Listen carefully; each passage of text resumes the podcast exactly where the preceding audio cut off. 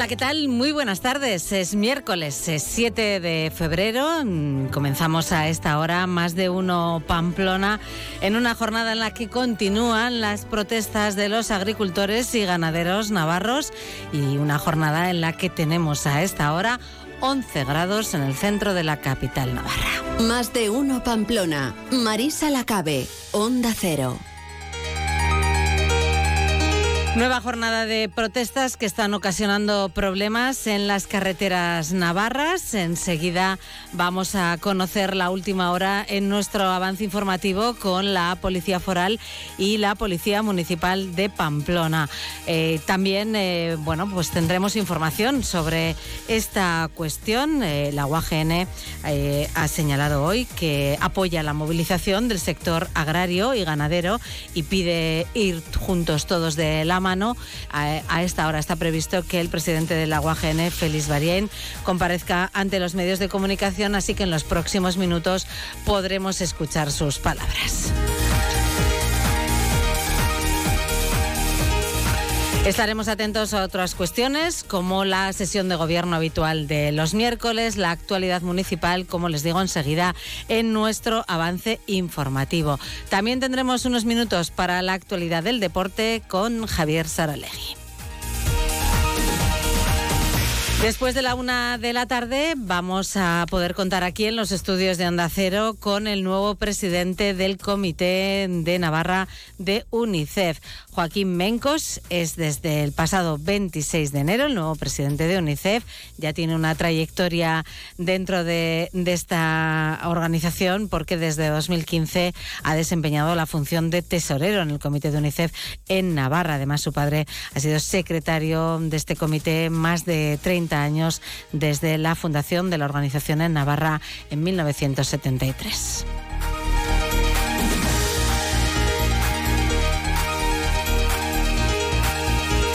Hablaremos hoy de emprendimiento, de algunos datos que se han dado a conocer por parte de ANEL, la Asociación de Empresas Laborales de Navarra, y tendremos también nuestra cita habitual con la Fundación Baluarte y la Orquesta Sinfónica de Navarra, con Luis Gortari en Clave Navarra. Terminaremos con el punto final hoy de María Oset, que es la directora de Ediciones Eunate.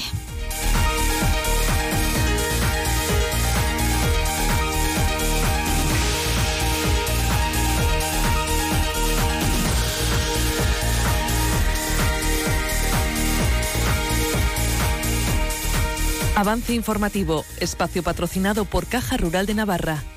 Caja Rural de Navarra, siempre cerca.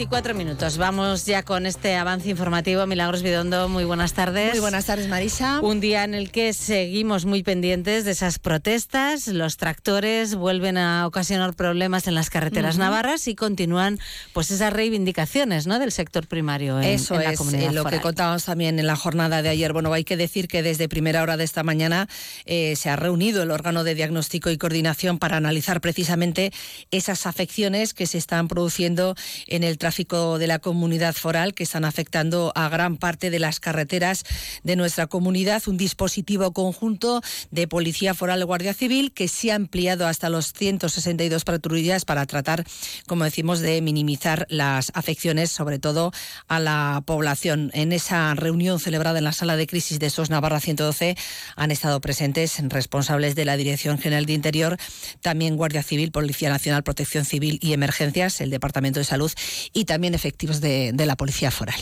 Uh -huh. Bueno, pues vamos precisamente a saludar a Iñaki Arrula desde el Departamento de Comunicación de la Policía Foral. Muy buenas tardes. Buenas tardes, Marisa. ¿Cuál es la situación a esta hora, Iñaki?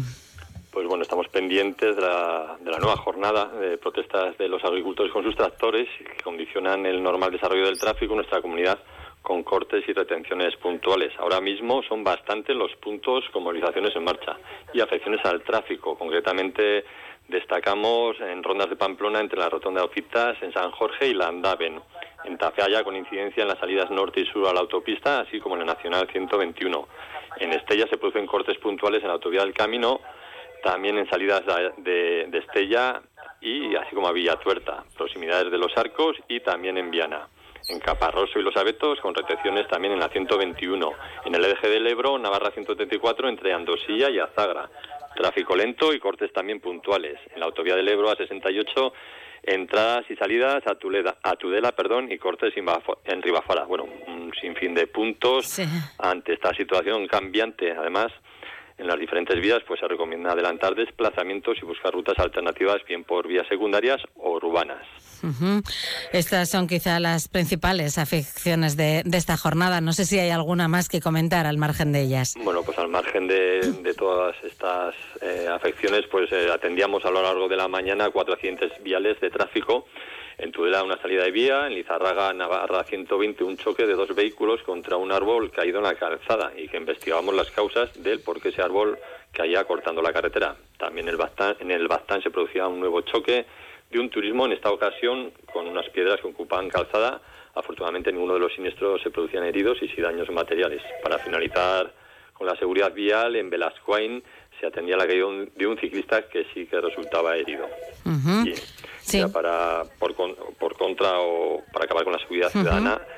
Jornada tranquila en este ámbito, con una sola actuación en Villafranca, donde agentes pues tenían que mediar una discusión familiar. Bueno, eh, pues eh, lo dejamos ahí. Gracias y hasta mañana. Buenas tardes.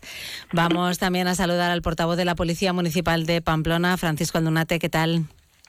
Hola, muy buenos días a todos. ¿Cuál es la situación en, en la capital?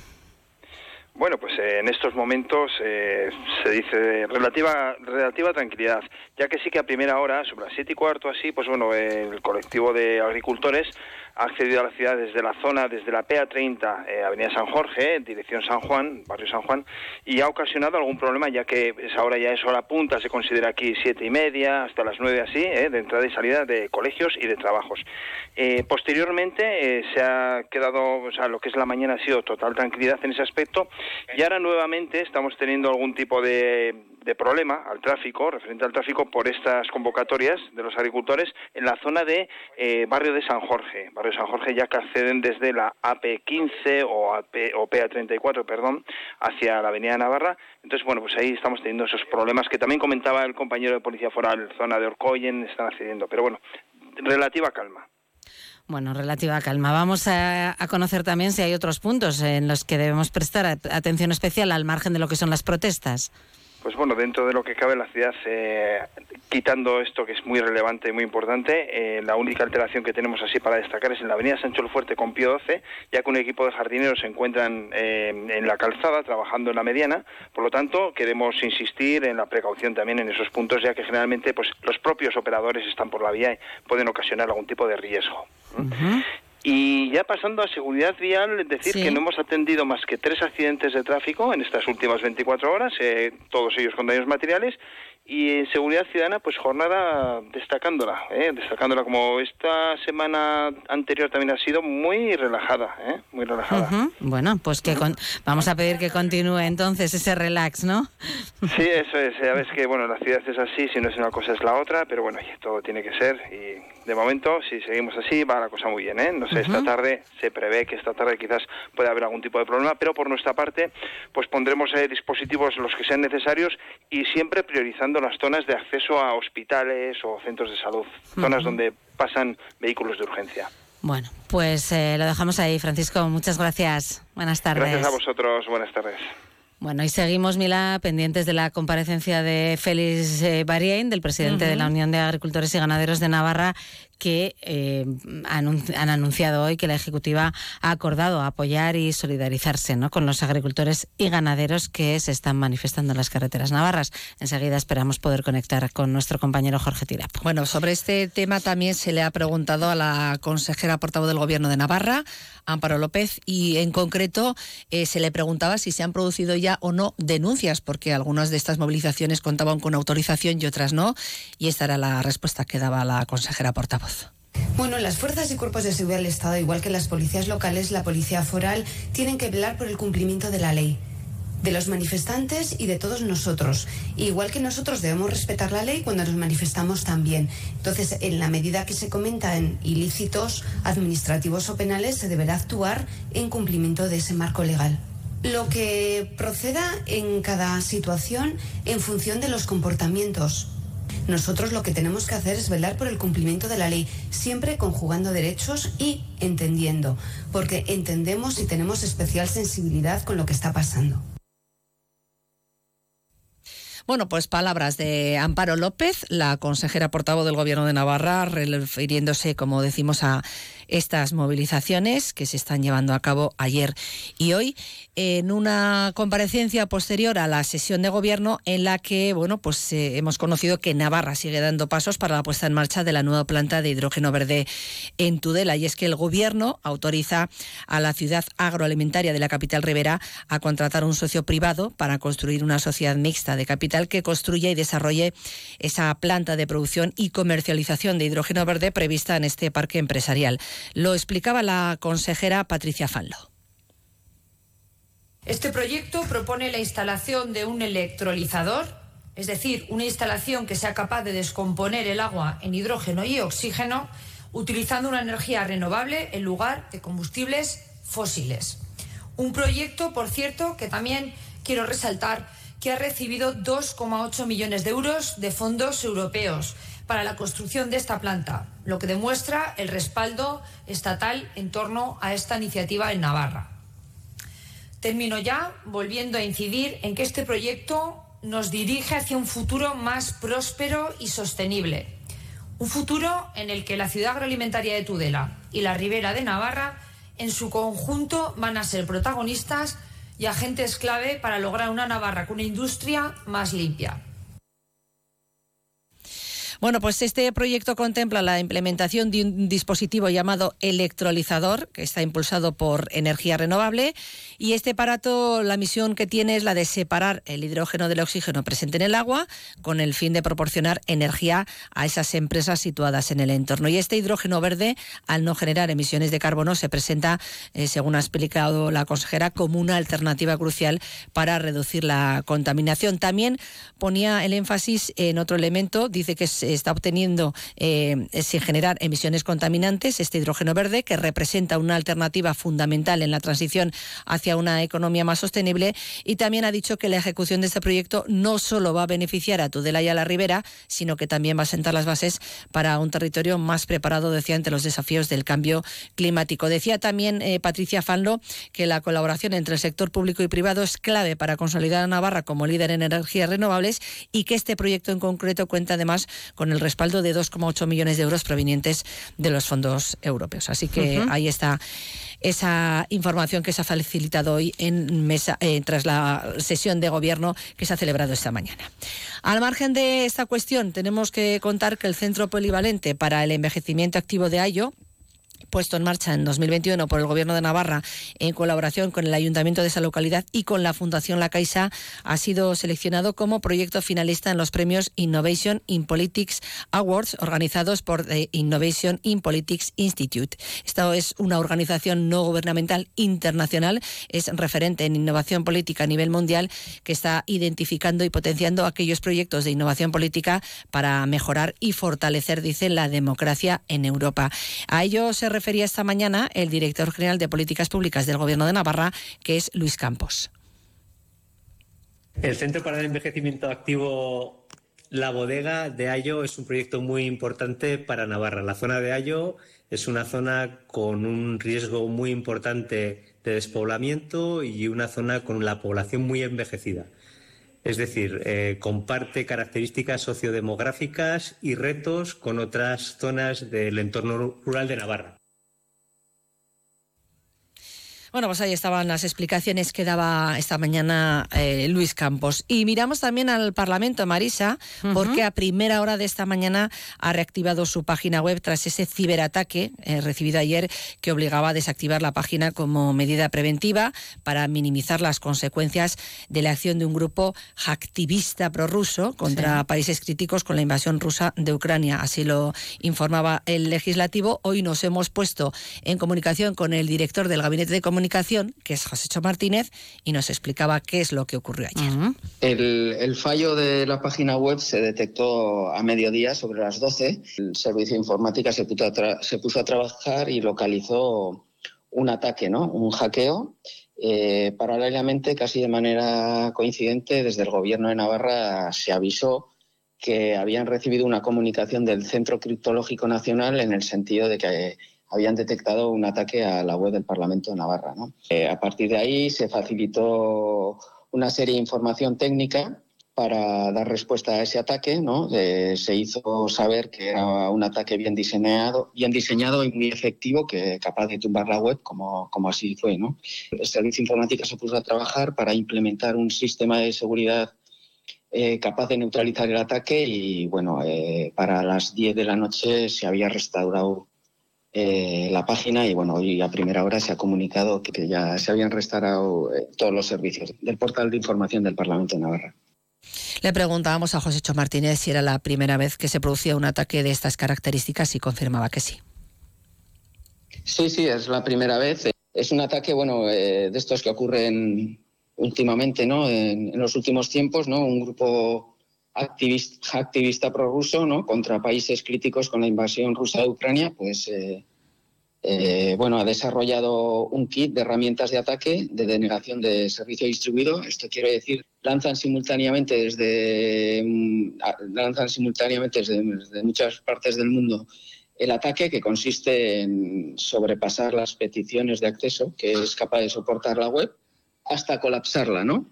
Eh, ¿Qué es lo que sucedió? Se colapsó eh, como medida preventiva se se desactivó la página, el acceso exterior a la página para minimizar las consecuencias del ataque, ¿no?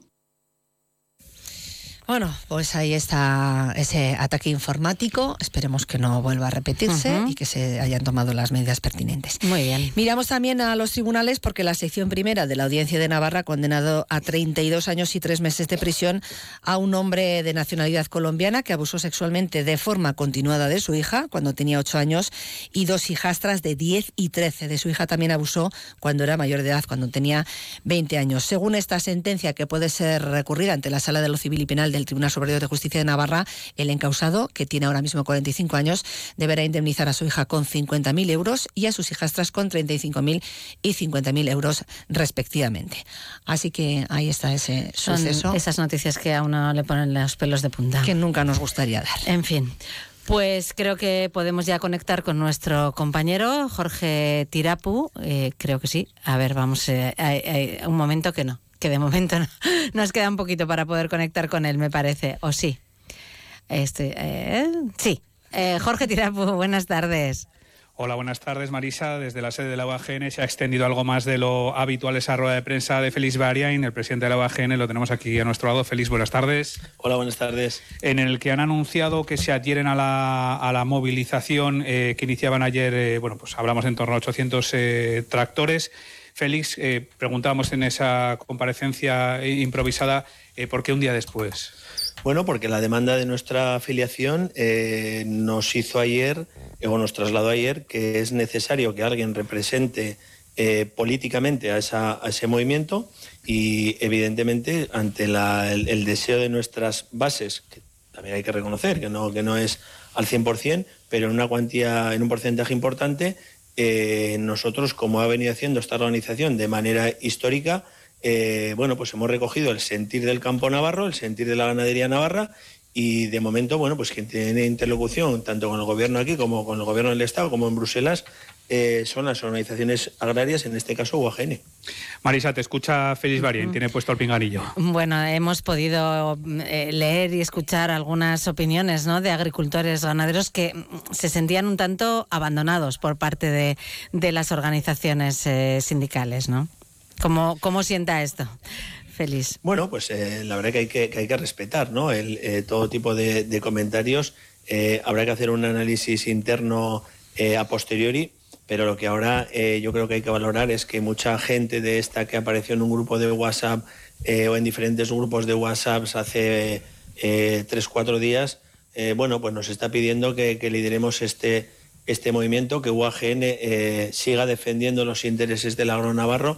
E insisto, las personas que no, que no quieren tener eh, esa representación eh, tienen eh, el total respeto de, esta organización, como así pedimos de ellas hacia nosotros. ¿no? tiene muchos, muchos años de historia, eh, tiene muchas victorias ganadas en la calle, en los despachos, a lo largo de varias décadas y, lógicamente, cuando hay un problema que afecta al campo navarro, eh, nos podrán decir que se ha hecho bien o que se ha hecho mal, pero yo creo que jamás en la historia eh, UAGN se ha escondido. Las reivindicaciones, imagino que compartidas, ¿no? Con, eh, con todas las que estos días han hecho públicas desde este grupo, ¿no? De, agricultores y ganaderos.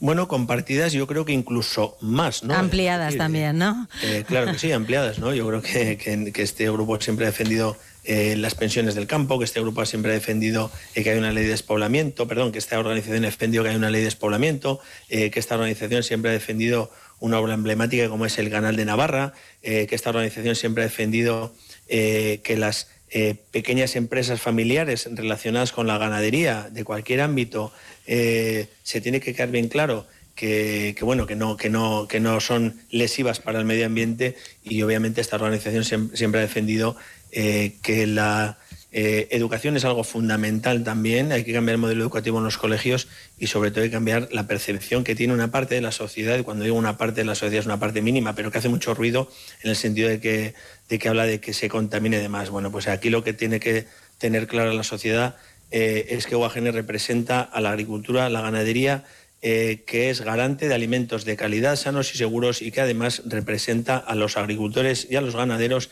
que cuidan el medio ambiente y cuidar el medio ambiente es en beneficio de toda la sociedad. Estamos eh, lejos, me da la sensación, de, ver una solución a este problema.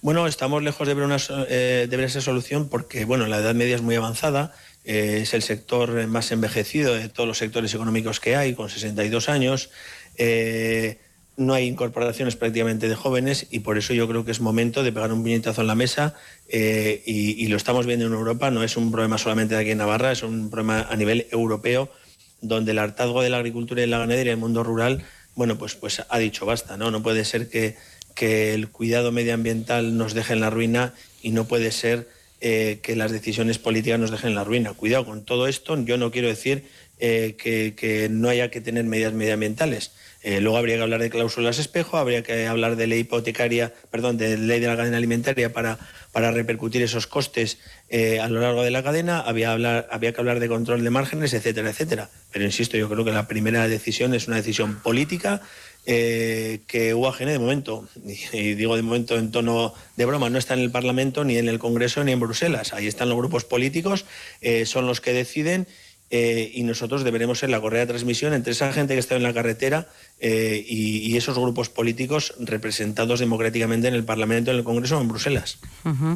Ayer hablábamos con el consejero de Desarrollo Rural, con José María Ayerdi, eh, hablábamos de esa reivindicación de recuperar el sistema de módulos de tributación que, que se pide desde el sector. Por ahí parece que no están por la labor, ¿no? Bueno, es que recuperar el sistema de módulos, yo creo que UAGN ha defendido desde el primer día eh, que el sistema sea justo, que sea por módulos o no sea por módulos, que el sistema sea justo. ¿Y a qué me refiero, a qué me refiero con que el sistema sea justo? Bueno, que en Navarra no se tenga que pagar más por los mismos ingresos que en otra comunidad autónoma. De momento eso está sucediendo y de momento el agravio comparativo eh, con el que nos enfrentamos con el resto de comunidades autónomas y con el resto de los productores eh, del Estado, bueno, pues es brutal, ¿no? Entonces, simplemente queremos que se corrija eso. y digo simplemente porque nos creemos que es un, un elemento de justicia. Es decir, eh, en un Estado eh, democrático lo lógico es que quien tiene un, un, negocio eh, tribute de la misma manera aquí en Albacete o en Cáceres o en Madrid. Entonces, bueno, eso es lo que no está sucediendo y eso es lo que se tiene que corregir. Ya si el sistema es módulos o es otro, bueno, pues, pues para eso están los técnicos, para decidir si el sistema de módulos es algo anacrónico o hay otro, otro sistema más justo. Lo que tenemos muy claro es que este sistema es injusto. Nosotros llevamos denunciándolo varios años. Por cierto, en la negociación eh, primera eh, solamente fue UAGN quien, quien lo defendió y, así seguiremos haciéndolo y diciendo en todos los foros en los que estamos que un agricultor, un ganadero aquí en Navarra tributa muchísimo más por los ingresos que uno de Aragón, de Rioja, eh, de Álava o de cualquier otra zona del Estado. Entonces es lo que no puede ser, ese agravio comparativo. Jorge, em, lo que tú quieras, ¿eh? preguntarle también a Félix. Sí, comentaba Félix en esta rueda de prensa que las movilizaciones eh, se van a extender a lo largo de esta semana y también a lo largo de la próxima y que también hay encuentros con el Gobierno de Navarra porque, eh, Félix, eh, entiendo que a día de hoy y también a la vista de lo que está sucediendo en otros países y también en, en España, en el resto de comunidades autónomas, la marcha debe seguir adelante, ¿no? Por supuesto que sí, ¿no? En la marcha debe seguir adelante. Esto es un momento histórico y hay que, y hay que reflejarlo. Cuando digo momento histórico me estoy refiriendo obviamente a Europa, ¿no? Eh, en Alemania se han tomado medidas, en Francia se han tomado medidas. Ayer von der Leyen ya dijo, bueno, pues que una de las medidas que afectaban, eh, que es la reducción de un 50% de los fitosanitarios, eh, bueno, pues, pues que hay que repensarla. Y cuando se habla de fitosanitarios y de 50%, a mí me gusta explicar que a las plantas los fitosanitarios es como a los seres humanos la medicación. Y que los eruditos en la materia, eh, llámese comisiones y llámese comisión y llámese parlamento, lo que quieren es reducir un 50% esos fitosanitarios de cara al 2030 es como si a, un ser humano le dicen que solamente tiene que tomar un 50% de pastillas o de medicación de aquí al 2030 eh, sin darle ninguna otra solución.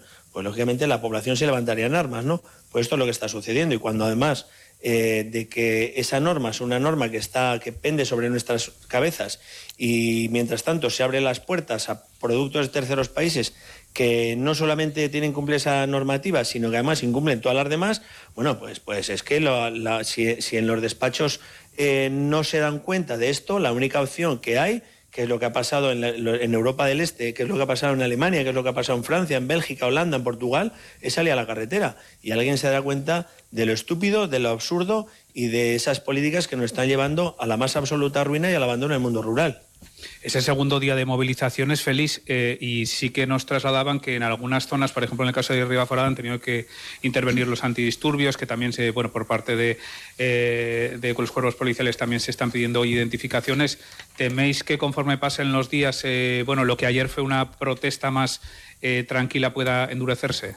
Bueno, nosotros como organización, lógicamente, apostamos por la concertación del diálogo, pero insisto, esa concertación y ese diálogo eh, se tiene que producir, se tiene que llegar a acuerdos y, lógicamente, eh, bueno, pues, pues eh, todo lo que es hechos que no, que no entran dentro de la, de la reglamentación y de las leyes, pues no, no, los apoyamos. Pero también sí que estamos completamente de acuerdo en ese hartazgo y que si no hay soluciones pronto, esto no va a acabar, esto no va a parar. UAGN volverá a estar la semana que viene en las carreteras pero esto no tiene un final. Eh, el final es un acuerdo político, el final es un acuerdo que, eh, que represente o que, o que, refleje, mejor dicho, eh, esa hoja reivindicativa que tenemos y sobre todo un acuerdo que permita a futuras generaciones dedicarse a la agricultura a la ganadería y sobre todo que permita al mundo rural subsistir, que tampoco estamos pidiendo tanto. Marisa, le vamos a agradecer a Félix sí. que nos haya atendido porque tiene que irse ahora, de, hecho, a otro, otro encuentro. Eh, tiene en torno a 100 llamadas diarias, nos decía antes. bueno, sí, sí. Eh, nada, gracias a vosotros por preocuparos de los problemas del campo. Gracias, Félix Bariain, presidente de UAGN. Gracias, Jorge, también por habernoslo acercado. De nada, hasta ahora. Hasta luego. Vamos eh, también nosotros aquí ahora a ocuparnos de otra cuestión, que es la actualidad del Ayuntamiento de Pamplona. Natalia Alonso, muy buenas tardes. Buenas tardes. Eh, ¿En qué estamos hoy centrados en la capital navarra? Pues ha terminado hace escasos minutos la Comisión de Urbanismo del Ayuntamiento de Pamplona, comisión en la que hoy el foco principal giraba en torno a la propuesta de declaración de Unión del Pueblo Navarro para instar al equipo de gobierno a seguir impulsando el servicio de bicicletas eléctricas de alquiler. Ha sido precisamente Aitor Silgado, concejal del Partido Regionalista, quien ha presentado la declaración poniendo especial interés en tres aspectos respetar las nuevas bases de las bicicletas eléctricas, trabajar con la mancomunidad de la comarca de Pamplona para su extensión al resto de municipios de la comarca y seguir también con las subvenciones que hacen todo esto posible. Creo que en este tema estamos todos más o menos de acuerdo. Eh, impulsar la bicicleta y otro tipo de movilidad alternativos sostenibles es muy importante para todos, todos estamos de acuerdo. En los últimos cuatro años y medio se han impulsado más de 13 kilómetros de carril bici, se ha implantado el servicio de, de, bicicletas eléctricas de alquiler con un éxito, yo creo que reconocido por todos, en el que ha tenido un gran respaldo de la ciudadanía se ha aprovechado para ampliar este servicio. Este próximo año se ampliarán en 20 bases más y 200, 220 bicicletas más. Y lo que exigimos y instamos y solicitamos al, al equipo de gobierno creo que es algo razonable. Le respondía Xavier Sagardoy, concejal del Partido Socialista Navarro, que básicamente le decía que no se centrase tanto en la exigencia y empezase a hacerlo más en los acuerdos. Leída la declaración, francamente usted no necesita abuela, con tantas flores que se echa a sí mismo y a su grupo municipal, cuando más bien tienen motivos para lo contrario. Y no lo digo por el funcionamiento de las bicicletas eléctricas que funcionan bien, yo mismo las utilizo y lo reconozco abiertamente, era una necesidad, pero hay, no hay que olvidar que la gestión de las bicicletas depende del concesionario. Aquí de lo que estamos hablando es de la planificación errónea, coja, que se hizo de este nuevo servicio de movilidad que obvió por completo que vivimos en una conurbación y que eso implica que las políticas públicas de movilidad deben diseñarse teniendo en cuenta precisamente que, como digo, vivimos en una conurbación. Y ahí ustedes tienen que hacer una autocrítica y tienen que evitar exigir tanto. Por lo tanto, señor Silgado, menos flores, más autocrítica y más calma porque los acuerdos en este nuevo tiempo se cumplen y entiendo que se cumplirán a la vista de lo que ha comentado ya el responsable de movilidad.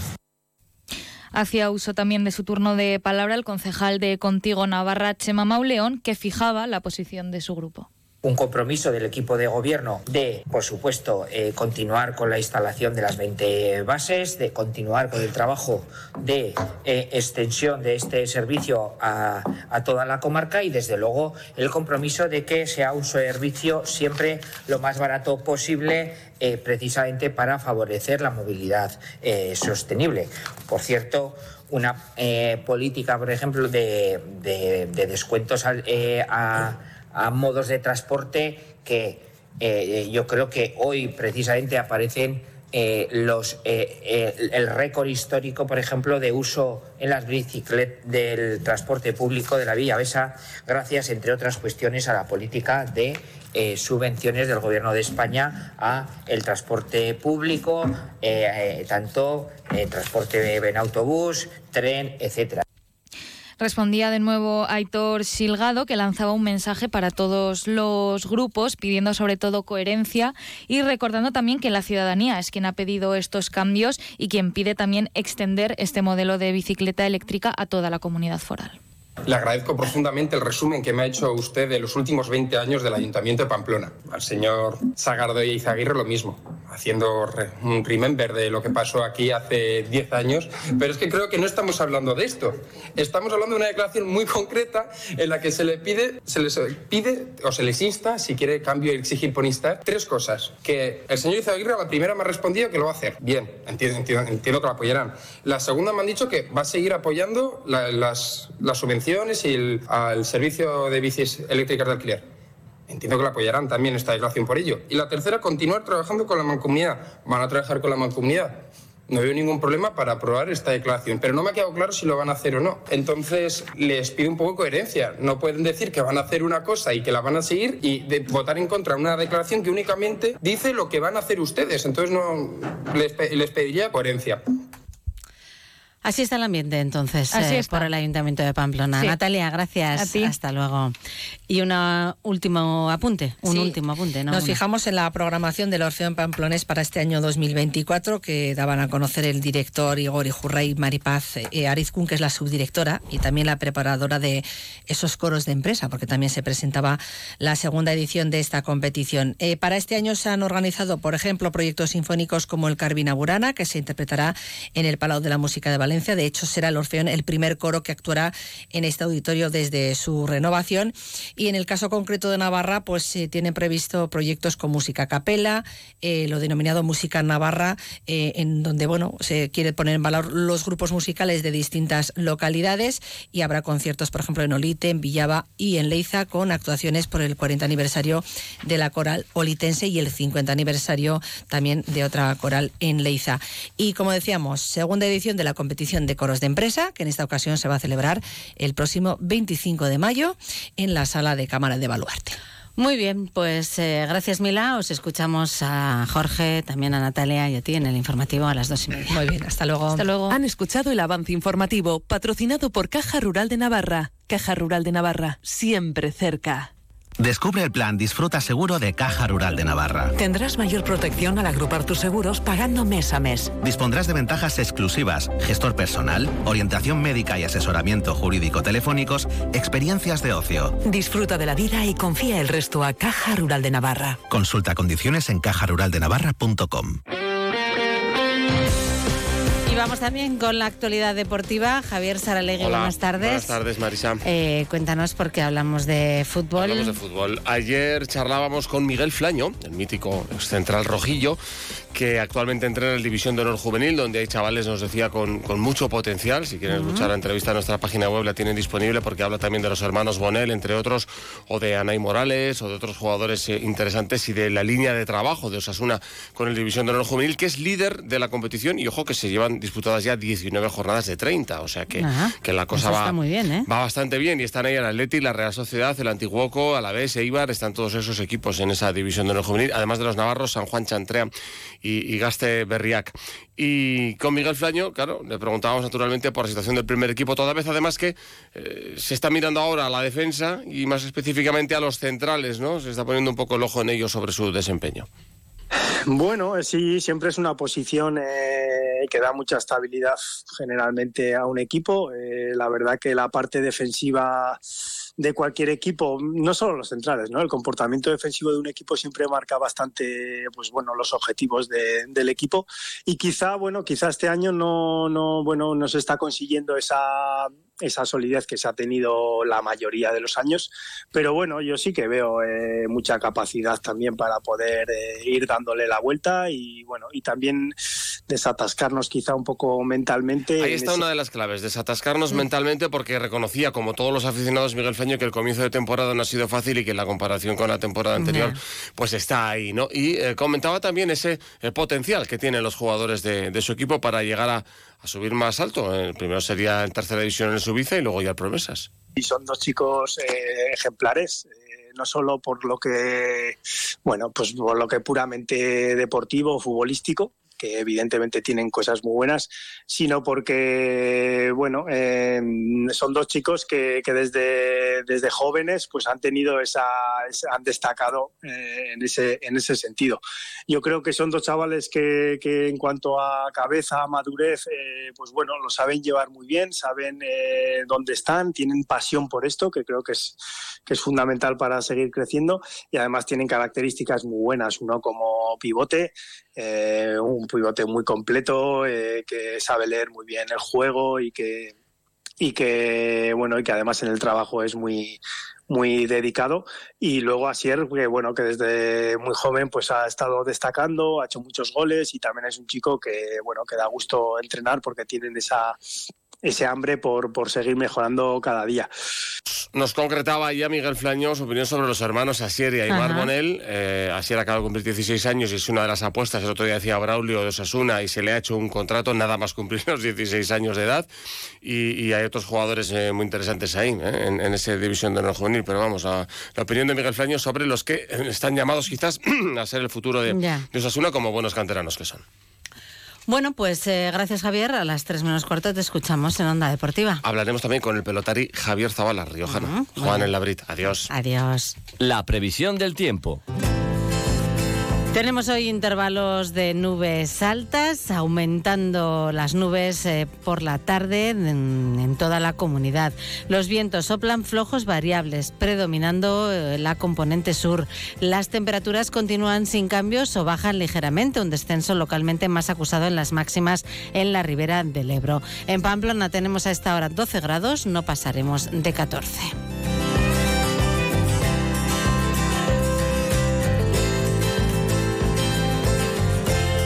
Llegamos así a la una de la tarde. Les dejamos unos minutos con la actualidad, la información nacional e internacional. Y enseguida estamos de vuelta en más de uno Pamplona. Hasta ahora.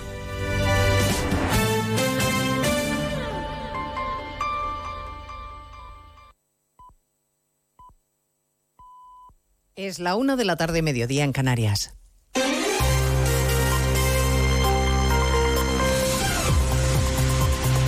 Noticias en Onda Cero.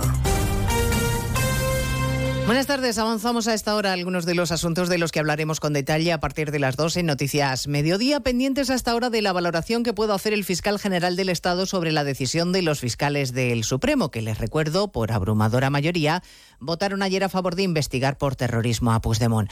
A la espera de lo que diga Álvaro García Ortiz, que preside en Barcelona una junta de fiscales, esta mañana en más de uno el fiscal Alfonso Viada le decía a Alsina que está convencido de que la Fiscalía no tendrá en cuenta el criterio de la mayoría de los fiscales, especialmente tras escuchar ayer a la portavoz del Gobierno, Pilar Alegría. Es ilustrador lo que dijo la portavoz del Gobierno. Eh, dice, no, no, si aquí el que decide es el fiscal general de Estado. Bueno, pues claro, entonces, entonces pues ya está. No hay, o sea, quiero decir, puede ocurrir todo, porque tampoco voy a suponer nada, pero las probabilidades son del 155 que ha dicho usted.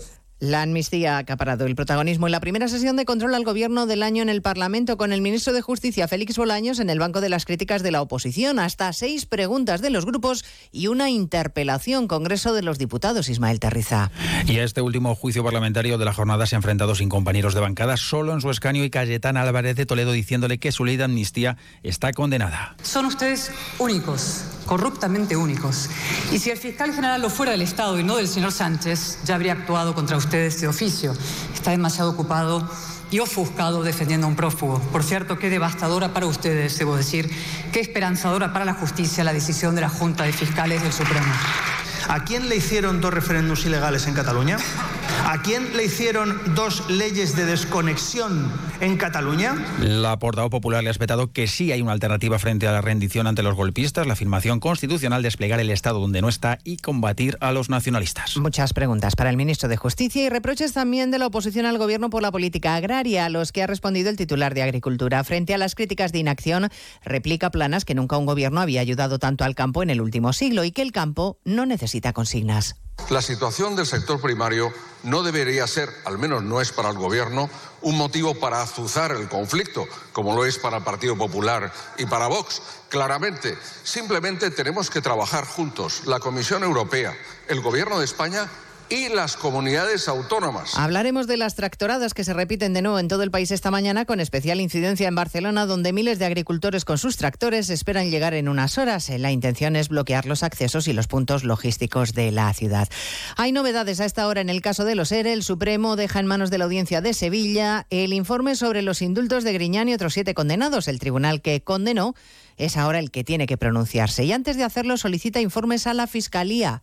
Redacción en Andalucía, Jaime Castilla. Sí, será la audiencia sevillana la que informe al Ministerio de Justicia sobre los indultos solicitados por estos ocho exaltos cargos del PSOE condenados a prisión en la pieza política del caso ERE. El Supremo delega las competencias en este tribunal, ya que fue el primero que emitió la sentencia. Tan solo ha informado el Supremo sobre el indulto del exdirector socialista de Trabajo, Juan Márquez, porque es la única condena que revisó. Antes de pronunciarse, el juzgado provincial será la Fiscalía Sevillana la que emita un informe sobre si es pertinente o no indultar al expresidente Griñán o al resto de consejeros y exconsejeros socialistas, todos ellos condenados a entre seis y siete años de cárcel por los delitos de prevaricación y malversación de fondos públicos. En Badalona hoy es el primero de los tres días de luto decretados por el ayuntamiento tras la muerte de tres vecinos en el derrumbe de un edificio. Los bomberos de la Generalitat localizaban los tres cuerpos bajo los escombros tras una larga noche de búsqueda. Y hay duelo también en la localidad alicantina de Alfaz del Pi por el asesinato machista de una mujer. Se ha guardado a mediodía cinco minutos de silencio y el agresor, la pareja de la víctima, ha sido detenido en un prostíbulo Hondo Cero Marina Baja. Antonio García. La Guardia Civil puso en marcha el dispositivo de búsqueda y captura de la pareja sentimental de la víctima, un hombre de 52 años de edad y nacionalidad española, desde el momento en que se encontraba el cadáver de la víctima ayer martes, localizándolo en la población de Cox esta mañana sobre las 0.30 horas. La autopsia se le va a practicar al cuerpo esta mañana, aunque todo apunta a que falleció en la madrugada del domingo a consecuencia de una herida con arma blanca. La víctima es una mujer española de 44 años, tenía dos hijos de una relación anterior y eh, la delegada del gobierno en Valencia, Pilar Bernabé, ha confirmado además que ambos figuraban en el programa Biogen de protección a víctimas de violencia de género y que la víctima fue a la Guardia Civil de Altea para denunciar a su agresor, pero finalmente no llegó a formalizar la denuncia. Y el funeral de Estado del expresidente chileno Sebastián Piñera será el viernes en la Catedral Metropolitana de Santiago. Piñera fallecía a los 74 años de edad en un accidente de helicóptero. El aparato que él mismo pilotaba se precipitó sobre un lago. Sus acompañantes pudieron abandonar el helicóptero, pero él quedó atrapado por un cinturón. De todo ello hablaremos en 55 minutos cuando resumamos la actualidad de esta mañana de miércoles 7 de febrero. Elena Gijón, a las 2, Noticias Mediodía. Julia y tú. La gente que nos escucha todos los días sabe un montón de nosotros. Complicidad y conexión. Una radio abierta, interactiva, que sabe a quién se dirige. Cada tarde, Julia te espera para hablar y debatir. Si quieren comunicarse con nosotros para preguntar, consultar, decir, opinar, quejarse, protestar, lo que sea. Julia en la onda, con Julia Otero. Cada tarde desde las 3 y siempre que quieras en la web y en la app de Onda Cero. Te mereces esta radio. Onda Cero, tu radio. Onda Cero Navarra. Acredita tu experiencia profesional y obtén un título oficial. Si llevas años trabajando tienes formación pero no tienes un título reconocido, el programa gratuito Acredita tu oportunidad. Infórmate en la Cámara de Comercio de Navarra. Es un programa financiado a través del Fondo Next Generation de la Unión Europea, el Ministerio de Educación, Formación Profesional y Deportes en el marco del Plan de Recuperación, Transformación y Resiliencia y Gobierno de Navarra. Programa Acredita, porque tu experiencia es un grado. Más de uno Pamplona. Onda Cero. Muy buenas. Tenemos la oportunidad de hablar con el doctor Luis Gutiérrez Serantes. Le conoceréis porque ha estado más de 20 años en televisión española. Escuchemos la consulta. Doctor, me han recomendado tomar vitamina C para un problema de encías sangrantes y para el sistema inmunológico. ¿Cuál me recomienda? Te recomiendo tomar BIT C1000 liposomada de laboratorios Marnis. Al ser liposomada, BIT C1000 es muy eficaz y además mejoramos su absorción. Pide BIT C1000 de Marnis en herbolarios, farmacias y para farmacias. Más información en marnis.com. Te compra tu coche, te compra tu carro, te compra tu buga. Te compra tu furgo, te compra tu moto, te compra tu auto, caravan. ¿Te han hecho una oferta? La mejoramos. Has oído bien. Mejor precio garantizado y compromiso de pago en 24 horas. Ven a vernos. Si buscas una mesa de comedor, en Muebles Polque seguro que la encuentras. Yo antes vivía en un piso pequeño y tenía una mesa de su tienda que recogida ocupaba poquísimo, pero se ampliaba un montón. Y ahora que tengo un piso grande, me cuesta decidir entre tantos modelos y opciones. Elige la tuya en Muebles Polque, en Polígono Mutilva Calle A y polque.com. Eh, tú. Sí, sí, tú que ya conoces bien la cuchara de Martín y su oferta gastronómica. Que sepas que ahora abren de lunes a sábado a mediodía y a la noche. Y por supuesto los domingos a mediodía. Además, ahora también te llevan los arroces a casa. Busca Arrocería Cocot en la aplicación de Globo y disfruta de la cuchara de Martín en tu salón. Ya sabes, la cuchara de Martín, 948 33 20 33, al lado de la taconera, donde el Tres Reyes. La violista Isabel Villanueva vuelve al Museo Universidad de Navarra con Ritual, composiciones de distintos autores y de distintas épocas, desde Bach a Kurtag, todos unidos por la capacidad de llevarnos a lo más profundo, al territorio del ritual. El viernes 16 de febrero en el MUN.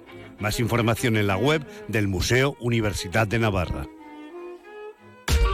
Si quieres cenar en el centro de Pamplona, restaurante del Hotel Yoldi. Prueba nuestra carta o menú especial de fin de semana o si lo prefieres puedes cenar la carta de picoteo del bar con raciones, pinchos, platos combinados y bocadillos gourmet. Restaurante del Hotel Yoldi, Avenida San Ignacio número 11. Reservas en el 948 22 4800 o restauranteyoldi.es. Hola Carmen, ¿qué tal? Pues chica, vengo del médico y a mi padre le han prescrito una silla de ruedas. Vaya lío, esto ha cambiado. Me han dado un listado de ortopedias y no me aclaro nada. A mí me pasó lo mismo con un andador. Vete a Lorca Salud, ahí te lo explican todo, es una maravilla. Además, en Lorca Salud ya no tienes que pagar, solo la aportación si la tiene. Ya te explicarán todo muy bien en Lorca Salud. Lorca Salud Ortopedia, cuatro establecimientos a tu servicio. Lorca Salud Ortopedia, establecimiento colaborador con el Servicio Navarro de Salud. Resolución 694-2023.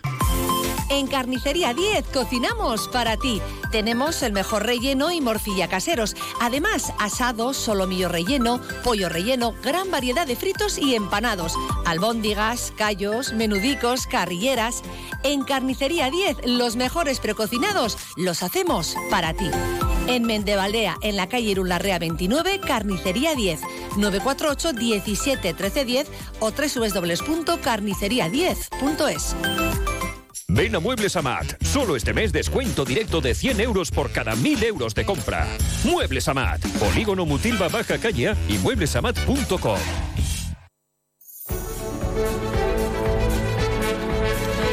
La una y diez minutos y aquí estamos de vuelta. Continuamos en más de uno Pamplona. Les acompañamos hasta las 2 de la tarde en este miércoles, que es un gran día para donar sangre. Todos los días lo son, tan solo hay que mm, pensar, tener la voluntad de querer ser donante de sangre y acudir a la página web de Adona, la Asociación de Donantes de Sangre de Navarra, para informarse bien y para también pedir cita incluso para poder ir a donar. La página web es www.adona.es, www, que me, me, me trabo, adona.es, recordando siempre que donar sangre es regalar vida. Más de uno Pamplona. Marisa Lacabe, Onda Cero.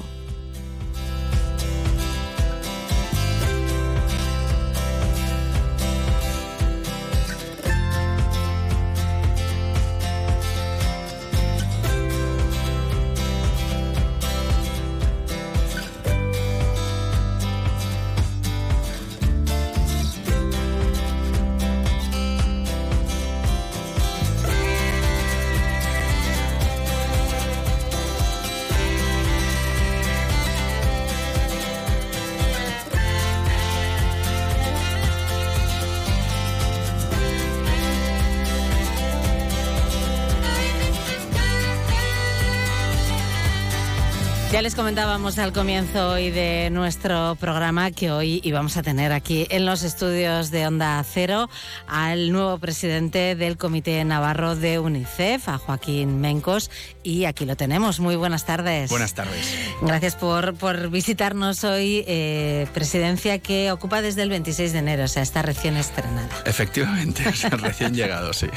Recién llegado a la presidencia de UNICEF, pero no es un recién llegado a organizaciones humanitarias, vamos a decir, ¿no? No, ni tampoco UNICEF. Quiero decir que los últimos ocho años yo sí que he estado dentro del comité de UNICEF en la presidencia de Miquel Aguirre eh, como tesorero. Sí, o sea que la sí, organización La, la llevo conociendo por dentro ya unos cuantos años. Ya te lo sabes todo, ¿verdad? Porque muchos lo identificamos con Cruz Roja, donde has estado un montón de años, ¿no? Sí, sí, sí, y, y una gran labor. Y he seguido continuando eh, haciendo sobre todo temas de formación, ¿no? Porque al Ujú. final un poco tienes que, que devolver lo que te han dado, ¿no? Y, pero ya hace ocho años, que es cuando dejé la presidencia, y además quise eh, no ser un, un jarrón chino, es decir, que no tenías que tener la sombra alargada, sino que oye, había un nuevo equipo y seguir trabajando haciendo ese voluntariado discreto. Y entonces cuando entré en, en- en UNICEF en Navarra. Ujú. Bueno, UNICEF que también eh, te viene de familia, ¿eh? porque tu padre ha estado ahí un montón de años, ¿no? Eh, Sí, y además tiene gracia, sí, porque al final los, lo hemos vivido de pequeños, ¿no? Yo recuerdo Claro. a mi padre haciendo las actas del comité, siendo él secretario y vicesecretario, pero luego también, sobre todo, pues eh, hace 30 años, hace 40 años, UNICEF tenía muchas actividades de captación de fondos directos aquí, había distintos eventos o las postales, y yo recuerdo con mis hermanos el estar preparando paquetes de postales, estar en eventos repartiendo cosas, o sea que sí, sí, lo hemos vivido todos, no solo yo, sino toda la familia, muy, desde muy pequeños. Bueno, las postales de UNICEF. Yo tengo recuerdos de, de mi infancia realmente también eh, inolvidables, ¿no? Eso de ir a comprar las postales de UNICEF.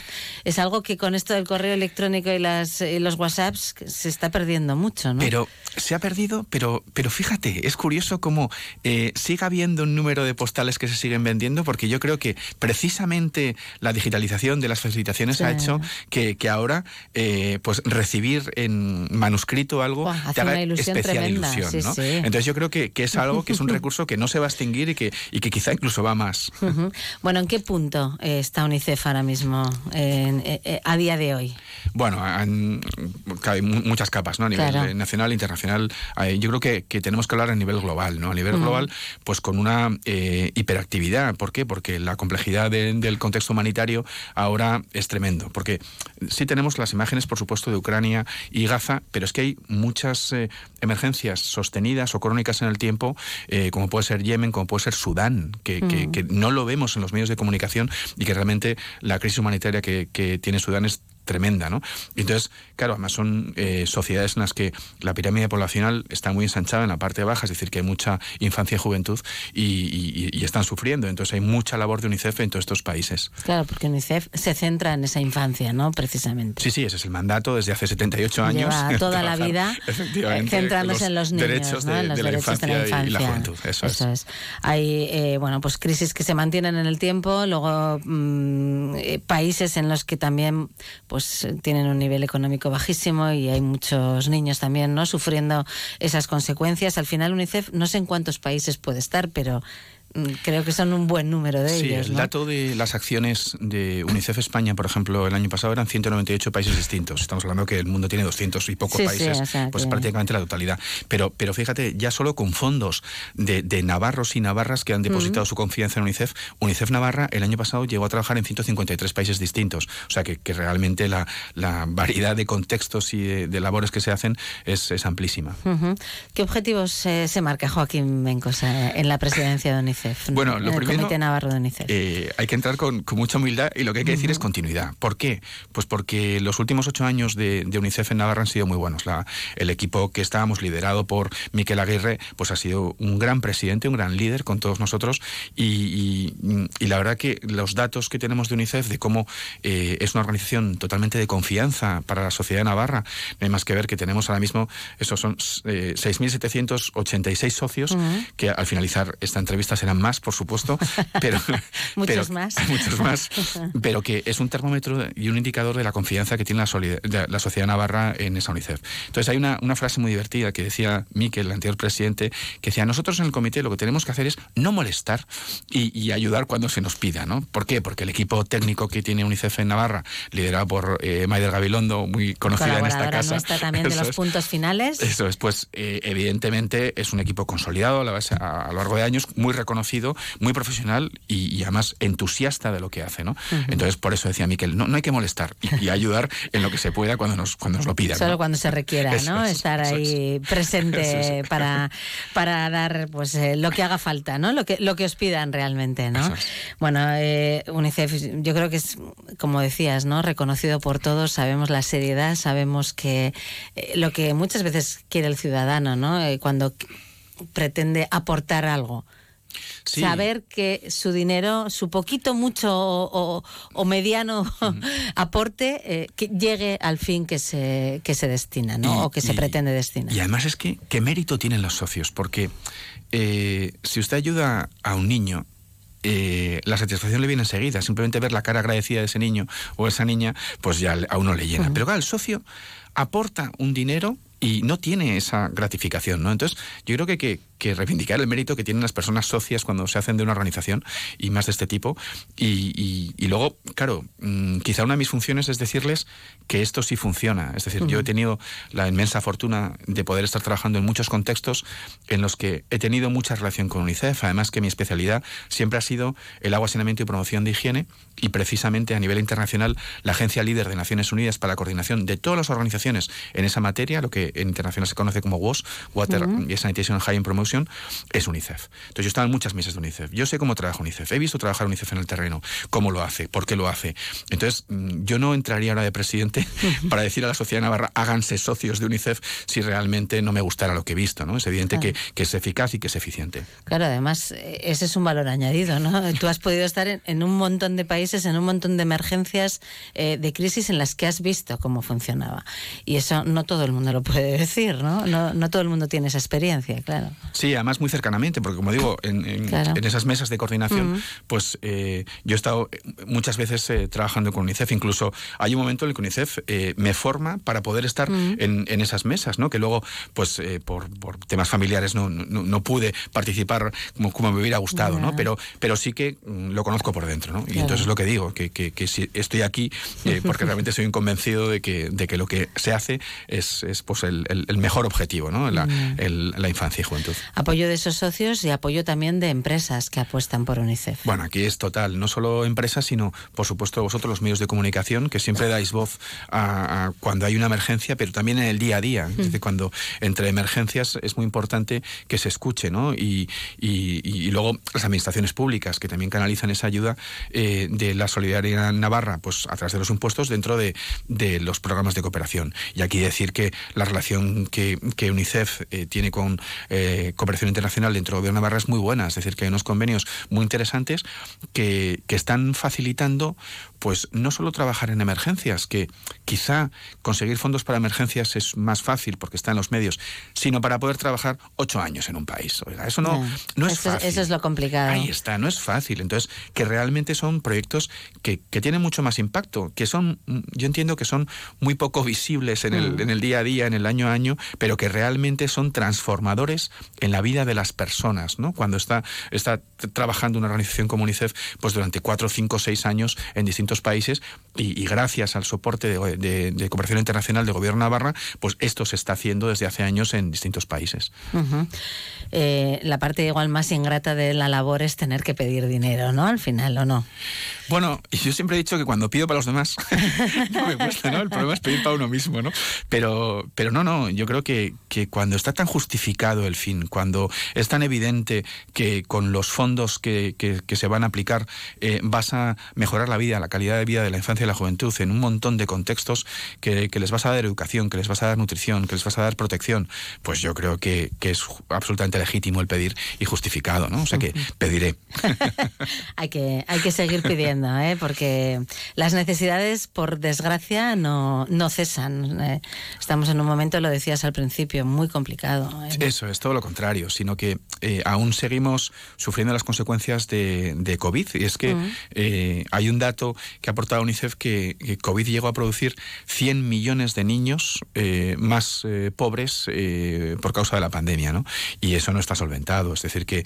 Y luego, por supuesto, lo que digo, los conflictos bélicos, pero también el clima, como las migraciones causadas por el clima, por temas de, de- de cosechas, pues eso hace que, que esos niños y niñas pues lo estén pasando muy mal, porque o no pueden acceder al colegio, o desde luego la malnutrición que están teniendo, pues luego afectará en su desarrollo futuro, y, y eso es lo que, lo que se está viendo día a día en el mundo de hoy. Eh, eh, labor de UNICEF en muchos países del mundo y también en este, ¿no? Porque los niños de, de aquí también preocupan. Sí, la verdad que Y también se observan, ¿no? Porque se hacen estudios y se hacen diferentes informes, ¿no? Sobre la situación de la infancia en España. Sí, efectivamente. En, eh, la verdad que hay, que hay datos que con respecto a España, pues mm, nos tienen que, que poner un poquito las, las orejas coloradas, porque el, el- el último informe publicado por UNICEF lo que decía es que de los países de la OCDE, eh, de los 39 países, España está en el número 36. Eso está eh, a cola de, de- de la pobreza infantil dentro de Europa.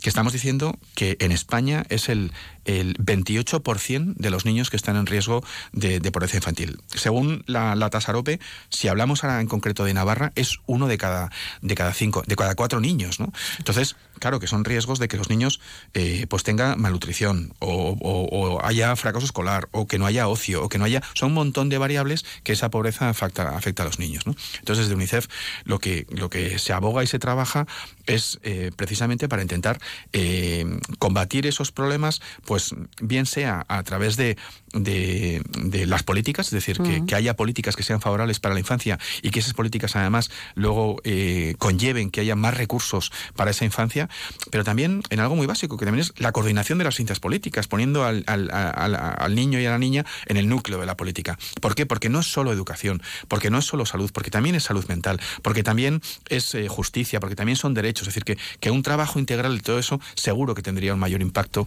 en, en la calidad de vida de los niños y niñas en. España y en Navarra. Te estaba escuchando y estaba pensando qué invisible es es a veces, ¿no? Ese, ese riesgo de pobreza infantil o ese, ese índice.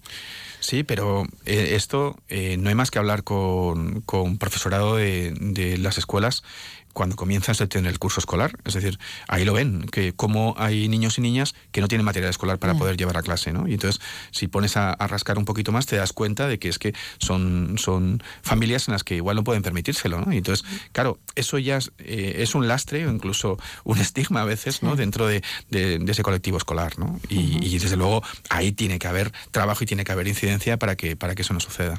Hay tarea, ¿eh? Joaquín, tienes tarea. Sí, no, no, o sea, no, no solo yo, quiero decir que, que tenemos la suerte de que, bueno, hay- gente del anterior equipo que continúa, Mm, hay gente ujú. nueva que entra, lo Sí. cual es muy bonito para una organización Savia que tenga nueva. savia nueva, nueva sangre, lo cual es muy agradecer. Y como, y como pasa en este tipo de organizaciones, pues gente maravillosa. Es decir, que, que, que te dicen sí que hay que hacer y enseguida se ponen a trabajar. La semana que viene ya tenemos la, la primera reunión del, del equipo nuevo, que también pues viene gente del equipo anterior para Ujú. despedirse. Yo creo que, que va a ser un momento bonito y motivante.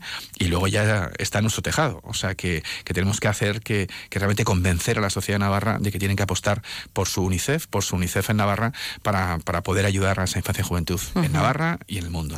Y siempre preparados también para lo que pueda surgir, ¿verdad? Porque ahí estáis eh, trabajando en todos estos lugares, en todos esos proyectos que comentabas a largo a más largo plazo, ¿no? Que son los que realmente cambian la, la vida de muchas personas, pero dispuestos también a ayudar y a, y a trabajar en el momento que surja una emergencia en cualquier sitio. Sí, eso está muy bien preparado, y muy bien armado. Es decir, que, que yo creo que mm, se lleva muchos años en el que en el momento que hay una emergencia, pues eh, eh, se empieza a conseguir fondos a través de la ayuda de, pues de, de los bancos, de las compañías de Mm. teléfono, de muchos canales que se utilizan para poder captar esos fondos y que, y que lleguen eh, a la emergencia.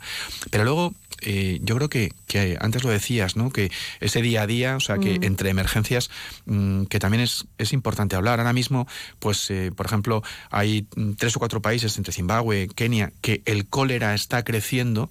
Y, y- y el cólera no es como un terremoto o un huracán, que, que- y entonces que, eh, es una enfermedad fácilmente curable y- y que realmente pues eh, hace falta fondos hoy para que no haya enfermos de cólera dentro de un mes, ¿no? Y, y no estar dentro de un mes teniendo realmente un brote, una explosión o una pandemia de cólera en, en varios países en la zona, ¿no? Entonces, claro, mm, también ese día a día y, la labor que, que- que hacéis vosotros en esta casa de, de la oportunidad que dais a UNICEF de poder hablar eh, con frecuencia, pues, pues eso lo diremos para que para que vean que es importante el, el dar fondos en el día a día para que no lleguen a esas emergencias latentes, no lleguen a ser un brote pues en, en- en el futuro. Bueno, pues eh, seguiremos en contacto, ¿eh? Eh, sin duda. Joaquín Mencos, presidente de eh, UNICEF, el Comité Navarra de, de UNICEF. Gracias por haber compartido con nosotros estos minutos Muchas gracias a vosotros. y que vaya muy bien. Gracias. Gracias. Más de uno Pamplona. Onda Cero. En el centro del polígono Mutilva, estación de servicio MG Mutilva Ripost. Somos una estación de servicio tradicional en atención al cliente, pero nuestros precios son low cost, insuperables en combustible de alta calidad. Estación de servicio MG Mutilva. Y según el importe que repostes, te llevas un regalo. MG Mutilva Ripost, en la calle central del polígono Mutilva, con fácil acceso. Ven a conocernos y reposta con nosotros. ¿Busca una empresa de construcción responsable y de confianza? Confíe en los profesionales de Conslau. Construcción de unifamiliares, reformas y rehabilitación de viviendas, locales comerciales, oficinas. Gestionamos proyectos, licencias de obra y subvenciones, financiación a medida, presupuestos sin compromiso. Porque la calidad no es cara, Construcciones Conslau. Teléfono 948 31 75 63 o www.conslau.com. Yo elijo Navagrés porque ofrecen el mejor asesoramiento para particulares y para profesionales de la construcción y la decoración. En Navagres encontrarás una nueva gama de pavimentos ligeros, suelos laminados, PVC, linóleos, moqueta, papel decorativo. Navagrés en polígono Tayunche, Noain. Elige bien. Elige Cerámicas Navagrés. Navagrés, Grupo Bilbu. En Pedro Chocarro tenemos todo en electrónica de consumo de las mejores marcas. Sangean, Sony, mini cadenas, radios de bolsillo y sobremesa, radios wifi, auriculares y altavoces Bluetooth, radiodespertadores. Y por supuesto, en Chocarro la gama completa de relojes Casio y Sunto, desde los clásicos de señora, caballero y niño hasta los modernos deportivos o los relojes para la montaña con altímetro, barómetro y brújula. Como siempre, Chocarro en calle Leire 19. Fontanería Iruña, rápidos y económicos. En Fontanería Iruña realizamos grandes y pequeños trabajos como aerotermia, suelos radiantes, cocinas, baños, calefacción y servicios de fugas. También tenemos servicio de urgencias 24 horas los 7 días de la semana. Teléfono 679-666-997. Recuerda, Fontanería Iruña, teléfono 679-666-997. No esperes a septiembre. Comienza a estudiar en febrero y titula antes. Matricúlate a distancia en el Instituto Superior de FP Universae. Abierta convocatoria de matrícula para más de 50 titulaciones de FP. Entra en universae.com y contáctanos por teléfono o WhatsApp. Universae, Change Your Way. Onda Cero Navarra. Nos acompaña hoy en los estudios de Onda Cero la doctora Pilar Julián de la clínica Andreu Julián. Muy buenas tardes. Buenas tardes. Hoy queremos hablar y queremos que nos explique qué es la bioestimulación. la verdad es que suena bien. Sí, sí, suena bien. Y es un término que se ha puesto de moda, aunque es un término eh, que para nosotros es muy habitual. Pero es verdad que está ahora como más en boca de todos. Y, y la gente, ¿y qué es estimulación? Bueno, realmente es activar una célula que todos tenemos que se llama fibroblasto, que suena un poco así como curiosa, pero que es eh, el origen y la causa y el motivo de muchas de las consultas que tenemos todos los días. Eh, realmente está relacionada con el colágeno, que eso sí, sí que se entiende es- más. esa, esa palabra la conocemos más. Eso es. Sabemos que con el tiempo, bueno, que a, los- a partir de los 25 años tenemos una pérdida de formación en calidad y cantidad del colágeno, que además es la que nos es la proteína que nos ayuda a mantener la elasticidad, la firmeza en los tejidos, pero que estamos aquí hablando un poco de medicina estética y nos referimos a la piel, pero Mm. ese colágeno desaparece de todo nuestro cuerpo, o sea, también empiezan problemas a nivel articulares, a nivel tendinosos, conforme nos podemos hacer mayores, porque ha desaparecido esa cantidad eh, habitual de mantener el colágeno, ¿no? En la cantidad y en la calidad. Y entonces esto hay muchas veces que la gente igual en la rodilla tú no lo notas a los 30 años. Ya, pero a los 50 sí. A los 50 ahí asumes más cosas, pero es verdad que a los 30 y algo ya empiezan gente a notarse esas primeras arrugas o flacidez. Y, y eso es un poco la explicación de por qué se ha puesto tan de moda la bioestimulación. Vale, ¿qué es lo que hace entonces la bioestimulación? Mira, a través de un, de, de- de un procedimiento que luego, luego hablaremos Sí. un poco más si se pincha o no se pincha, Eso, que esto sí, es lo sí, que... Esa es la pregunta que te tengo que hacer. Pero estimular el fibroblasto es a través de, utilizando, por ejemplo, a mí me encanta la hidroxapatita cálcica, ya sé que es otro nombre Uy, horrible. Pero bueno, a través de, de otro producto que utilizamos habitualmente en las consultas, que existe dentro de nuestro cuerpo, que es biodegradable, que, que forma parte del hueso, Mm. y que nosotros utilizamos para activar ese fibroblasto, podemos volver a reproducir en cierto grado, nadie reduce 10 años ¿eh? con esto, pero en cierto grado esas texturas que, que- que- que estamos perdiendo por edad, por hábitos de vida por estilos de vida, porque también es muy importante. Es verdad que incluso dos, dos personas gemelas, dependiendo del estilo de vida, eh, se pierde a diferente velocidad y diferente forma el colágeno de la piel, de los huesos y de muchas cosas. Mm. La piel refleja algunas cosas que no nos podemos ni imaginar, ¿no? Realmente. Bueno, ¿cómo es el procedimiento? ¿Se Bueno. pincha o no se pincha? Bueno, pues Pilar? tenemos, pues los médicos ya sabes que normalmente tenemos tendencia a os pinchar. gusta mucho pinchar, como a las peluqueras la tijera. Pues es un poco parecido, sí, esa sensación de viene siempre con una con una aguja por delante. Bueno, no siempre, no siempre.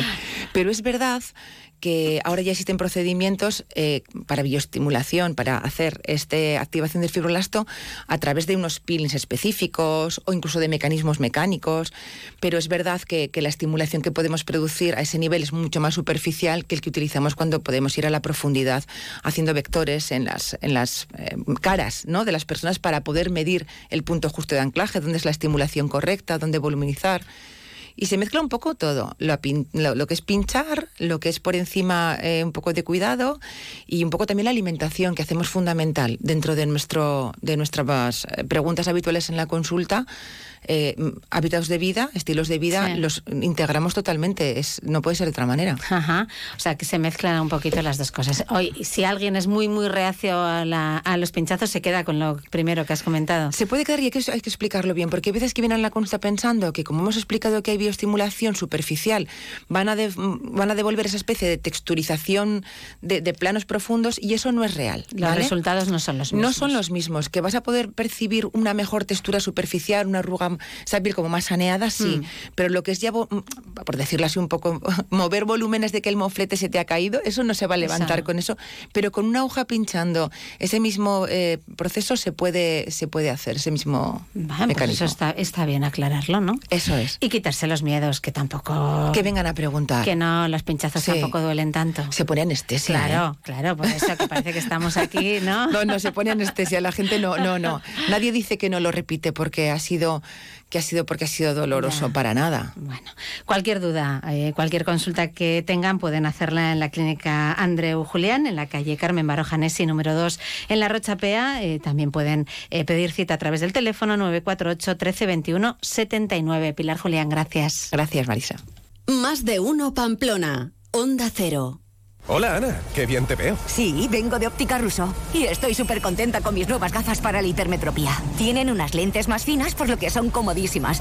Y además con estos cristales mis ojos se ven más naturales en forma y tamaño. Menudo cambio. La verdad es que estás genial. Tú también puedes ver bien y verte mejor. Este mes ven a Óptica Russo y aprovecha esta oferta en lentes de hipermetropía. Óptica Rousseau, Chapitela 21 y Avenida Bayona 9, Pamplona. Jesuitinas Pamplona elige cuidado, respeto y salud emocional. Comenzar el cole es una gran aventura que necesita abrazos, sonrisas, tiempo y dedicación. Facilitamos entradas y salidas respetuosas que permiten que las familias acompañen a los niños y niñas al aula. La metodología por rincones favorece la adaptación a sus intereses y a sus ritmos de aprendizaje de manera natural. Las tres horas semanales de psicomotricidad les ayudan a descubrir la alegría del movimiento. Jesuitinas en Chantrea Sur, teléfono 948 12 72 11 y jesuitinaspamplona.es. ¿Qué es enamorarse? Enamorarse es descubrir que esta semana te descuentan el 50% del 50% en armarios, dormitorios, colchones y equipos de descanso en Muebles Rey. Y todo lo demás tiene descuentos del 15, 30 y 50%. Esta semana vuelve a enamorarte de tu hogar en las rebajas de Muebles Rey. En Navarra Grupo Mundo Mueble, carretera Irún, kilómetro 4, Arre. ¡Atención, atención! Beunzalud liquida todas sus existencias por obras. Beunzalud con descuentos de hasta el 50%. Beunzalud en calle Mayor 34 Pamplona y en beunzalud.com. En Leclerc, consulta los mejores precios en nuestra web y app. Hasta el sábado 10 de febrero, cordero lechal a 12,99 euros el kilo. Maxi Burger mixta a 8,99 euros el kilo. Mandarina primera a 1,19 euros el kilo. Rape entero a 8,99 euros el kilo. Y mariscada cocida dos personas más botella de vino de regalo a 22,95 euros la unidad. Leclerc, la compra inteligente. Un negocio necesita web, redes sociales, imagen de marca, canal de ventas online. ¿Buf? Si eres una pyme o un autónomo y necesitas ayuda en tu digitalización, la oficina Acelera Pyme Iris de AIN, la Asociación de la Industria de Navarra, te ofrece asesoramiento sin coste. Entra en oapiris.ain.es y comienza tu transformación digital. Hierros Landaven, almacén de hierros, vigas, chapas, tuberías y calibrados en todas sus formas y medidas comerciales. Profesionales cualificados del sector con una garantía completa de satisfacción y precios muy competitivos. Hierros Landaven, calidad excelente. Polígono Industrial Landaven, Travesía, calle A, Pamplona.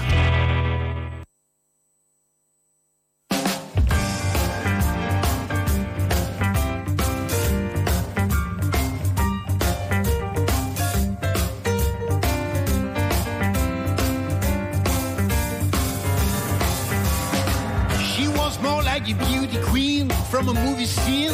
Said, don't mind, but what do you mean? I'm the one who will dance on the floor in a round.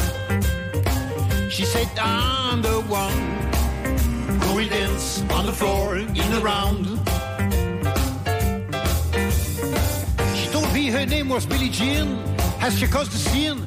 La una y 38 minutos. Les hablamos ahora de economía social, de ANEL, la Asociación Navarra de Empresas Laborales, porque hoy se han presentado nuevos proyectos constituidos en Navarra el año pasado, en 2023, en esa materia de economía social. Ha seguido esa información Jaime Armendariz. Muy buenas tardes, Jaime. Buenas tardes, Marisa. Bueno, cuéntanos que, de qué se ha hablado en esa comparecencia. Bueno, pues hoy se han presentado, como dices, los nuevos proyectos constituidos en Navarra en 2023 en materia de economía social, de la mano de ANEL, que ayuda a estas microcooperativas a formarse aquí en nuestra comunidad. El presidente de ANEL, Ignacio Ugalde, ha destacado a Navarra en la creación de microcooperativas.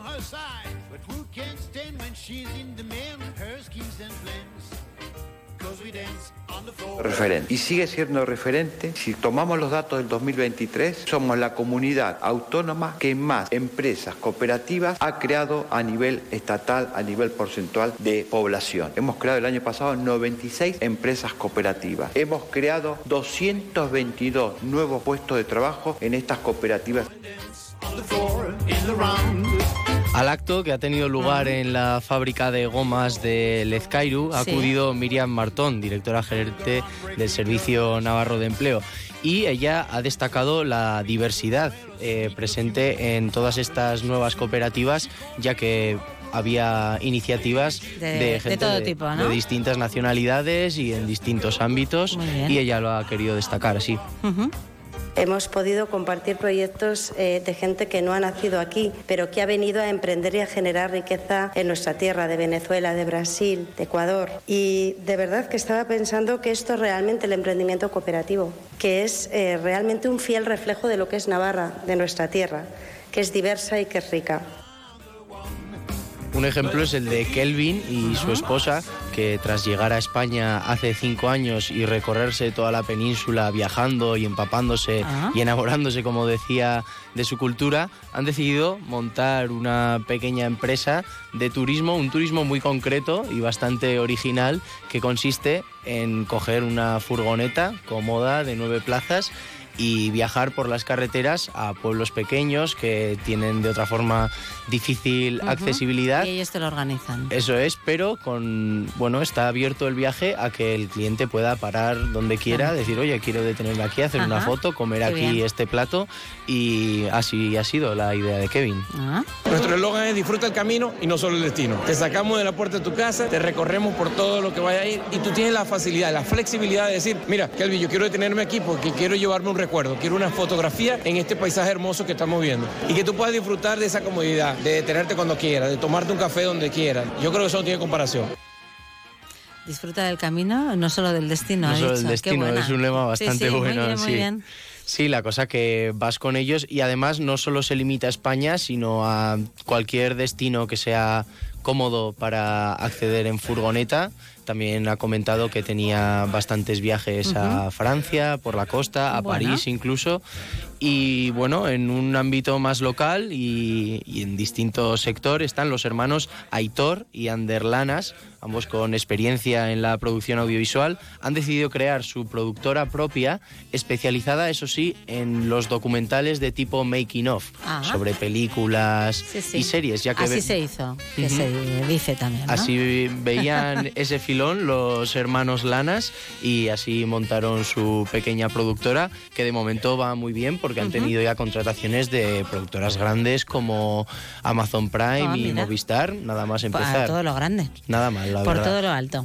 A ver qué dicen. Aquí en Navarra creo que no hay gente que se especialice en eso. Bueno, igual alguna persona, pero no veíamos ninguna empresa y claro, como empresa llegas a mucho más que lo que haces solo pues, un autónomo, ¿no? Un freelance. Entonces dijimos, joder, ahora que, que vienen muchas producciones, pues a Euskadi, ahora a ver si Navarra también empiezan a venir más y demás. Entonces dijimos, joder, pues vemos ahí un- pues, una puerta, ¿no? Claro, qué curioso esto también de trabajar en familia, nunca Ya, sabes. sí, sí, a veces es complicado. Entonces, no bueno. siempre es fácil. Le he querido preguntar también a Aitor a ¿Cómo ver se qué lleva tal eso, ahí no? trabajando Claro, con su hermano.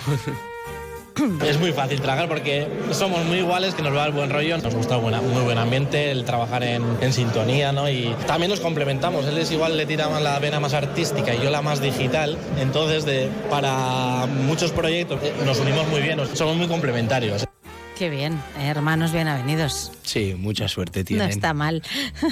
En el ámbito cultural, eh, Alejandro, Elena y Nuria han creado la Academia Navarra de Teatro Musical, Anda. ya que veían mucho talento en, en el teatro en Navarra, pero muchas veces parece que, que pecamos de, de creer que los artistas se tienen que ir quizás a una ciudad grande, ¿verdad? Ya, sí, sí, claro. Entonces, bueno, han decidido crear esa academia que además acoge a alumnos de todas las edades. Tienen desde niños hacia, hasta adultos que trabajan en grupos pequeños para fomentar el talento de cada uno, pero que también hacen proyectos conjuntos, obras en las que trabajan un poco entre todos. Así lo contaba Alejandro.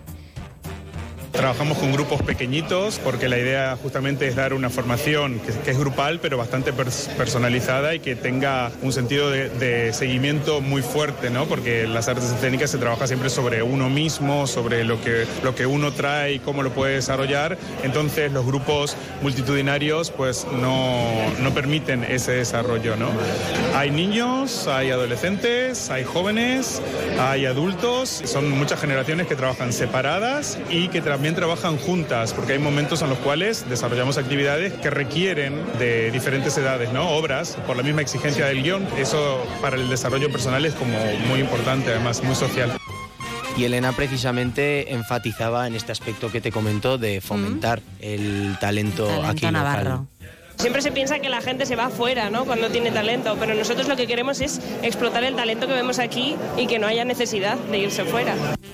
También en la cultura, María y Leire han montado la escuela de música Riff and Beat, que está en Answine. Era una escuela que iba a desaparecer y ellas han montado su cooperativa pues Ajá. para reflotarla y, y mantener ahí una escuela en la que además ellas están contentas de poder hacer un poco la enseñanza a su estilo. Y Nos apetecía hacer algo un poco a nuestra manera también. Hemos tratado de dar continuidad a lo que había, pero poco a poco vamos metiendo cosas más nuestras, cosas que nos apetece hacer. Pues organizamos pequeñas audiciones allí mismo, aunque es un espacio pequeño, pero bueno, queremos un poco que los alumnos se muevan, que muestren lo que hacen, que aprendan un poco lo que les gusta y que disfruten con la música, básicamente. Han añadido además una variante que me parece muy interesante a, a la enseñanza, que es hacer, aparte de lo que es aprender a tocar un instrumento, unas charlas, una especie de coloquios en los que hablar de música, de, de la historia, de cómo funciona, de cómo entenderla, porque como dicen ellas, pues la música forma parte de mucha gente y no todos quieren tocar, pero hablar de ella y entenderla, pues Es siempre viene bien. Es otra opción, claro que sí. Creemos interesante eso, hacer una aproximación a, la música o, introducirse en el mundo de la música sin necesidad de aprender un instrumento, que igual a alguien no le interesa, pero al final música escuchamos todos, que está por todas partes. Entonces, bueno, aprender a entender un poco lo que vamos escuchando por ahí de otra manera, pues también nos parece interesante. Entonces, queremos ofertarlo también de cara al curso que viene. Y bueno, una manera de distinguirnos también de otras escuelas, yo creo que puede estar bien. Bueno, con esta muestra, Jaime, nos damos cuenta de que hay creatividad también ¿eh? en estos nuevos proyectos en materia de economía social que hoy hemos y conocido. muchas ganas de emprender también, Claro, claro. porque De es lo que... que se trata, al fin y al cabo. Han sido casi eh, nueve presentaciones de cooperativas nuevas y todas muy interesantes, la Muy verdad. bien. Pues gracias por contárnoslo, Jaime. A ti, Marisa. Hasta luego. Más de uno Pamplona. Onda Cero.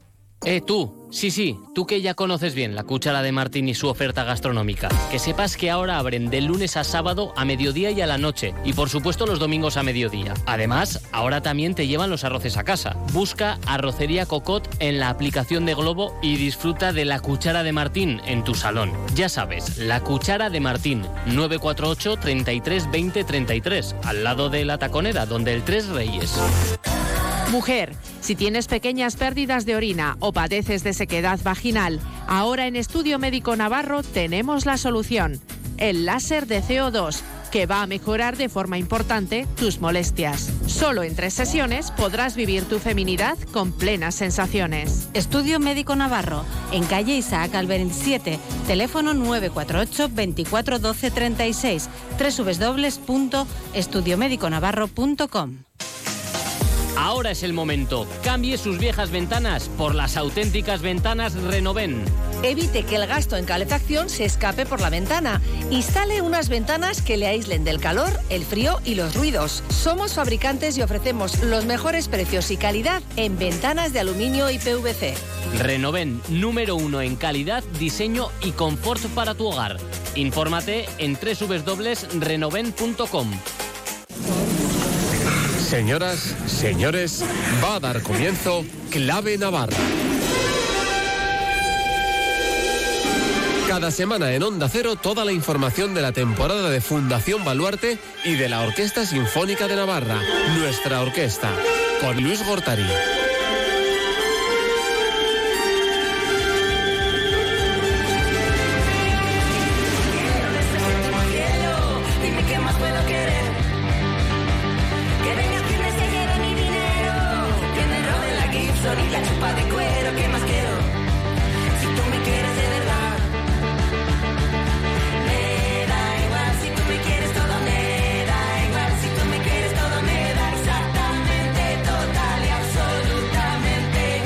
¿Esto es clave Navarra? Sí. Luis Gortari, buenas tardes. ¿Qué tal, Marisa? ¿Me estás diciendo en Sabía serio que ibas que a empezar Navarra? preguntándolo. Pues sí, y va a ser toda la tónica del programa de hoy así, porque vamos a ir presentando el ciclo de este año de Baluarte Cámara. Como cada temporada, Fundación Baluarte organiza esa especie que le pusimos aquí el nombre de mini festival dentro de su programación, con música y músicos al margen de la música estrictamente clásica. Sonidos más propios de la fusión, en las fronteras con otros estilos, en ese, por ahí van los tiros. Este año se han revolucionado del todo, además. Las fechas serán los dos sábados finales de abril y dos del mes de mayo. Es decir, el 20, 27 de abril y el 11, el 18 de mayo. Lo- este programa lo hacemos porque va muy rápida la venta de entradas. Sala de cámaras, se acaban antes. ¿Mm? Primer cambio. Los conciertos serán a las doce y media del mediodía. Ajá. El título del ciclo este año es Ver Música, es decir, iba a decir luego al Vermú. del claro. vermú. Y se trata de, precisamente de eso, de tomar el vermú y escuchar un concierto, de tomar el aperitivo del sábado. El precio de la entrada al concierto incluye un vermú que te ofrecen en el hall de, de Baluarte y tras el concierto que tendrá lugar en la sala de cámara. Vamos con el programa protagonizado íntegramente por mujeres eh, músicos, eh, quizá más próximas al pop, al jazz y al rock que a cualquier otra propuesta musical. Colosal, ¿eh?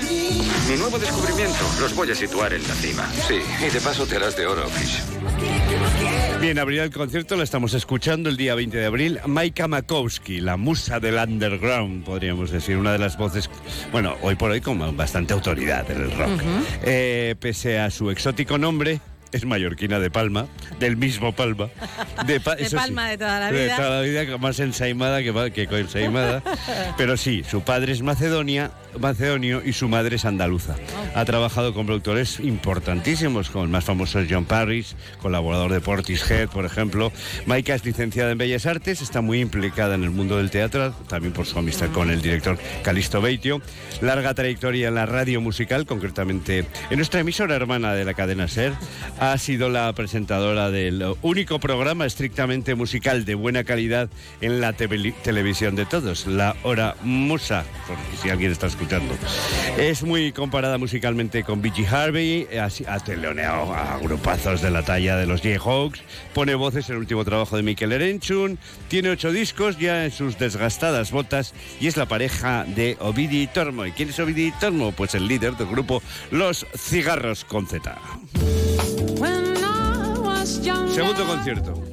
Eh, Totalmente diferente. Exacto, 27 de abril, da un giro hacia el jazz, como puedes escuchar total, y recibiremos a una bilbainita de una voz extraordinaria, Noah Lur, premiada como una de las mejores voces jóvenes del jazz europeo. Cuenta con tres discos en la mochila, presentará probablemente el último, los dos anteriores fueron Badakit y Wood for Love, y hace incursiones en el jazz en euskera. Eh, su nombre real es Ainhoa Vidaurreta, pero mola más Noah Lur. Eh, es una cantante que a mí me encanta. y valga los sonidos parecidos. Y que cuenta con un enorme potencial, como una. La voz tiene mucho swing. Para el jazz es lo que se dice. Así que hace, tiene un proyecto que, que se llama suena- suena muy bien. Jazz para niños, que es muy bueno, ¿vale? Eh, Tracy, ¿ya has hecho todas tus tareas del colegio hoy? no, la señorita Tracy no puede hacerlo. Está demasiado ocupada erizándose el pelo y bailando esa música africana.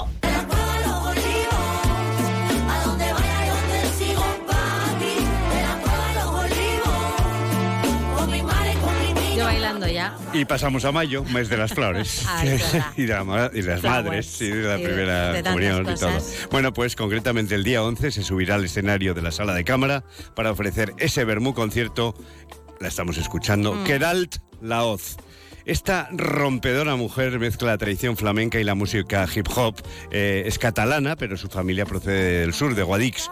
Aprendió a cantar con su abuela, que le cantaba copla, flamenco y muchos, muchos boleros. Y de su madre, que aquí viene lo bueno, quien le enseñó a apreciar a Jimi Hendrix, The Doors o Janis Joplin. Hay algunos de los que recuerdan lejanamente a la primera Rosalía. Eh, sus letras son, eso sí, muy reivindicativas. Galardonada con el premio Music Moves Europe 2023 por esa fusión de géneros con el rap, el flamenco, el rhythm and blues y la copla. Su héroe es ni más eh, ni menos, me pongo de pie, que don Enrique Morente, casi nada. Tracy, ya te he dicho lo de ese cabello. Todo erizado como el de una jovencita desvergonzada. Oh, mamá, aún estás en los años 50.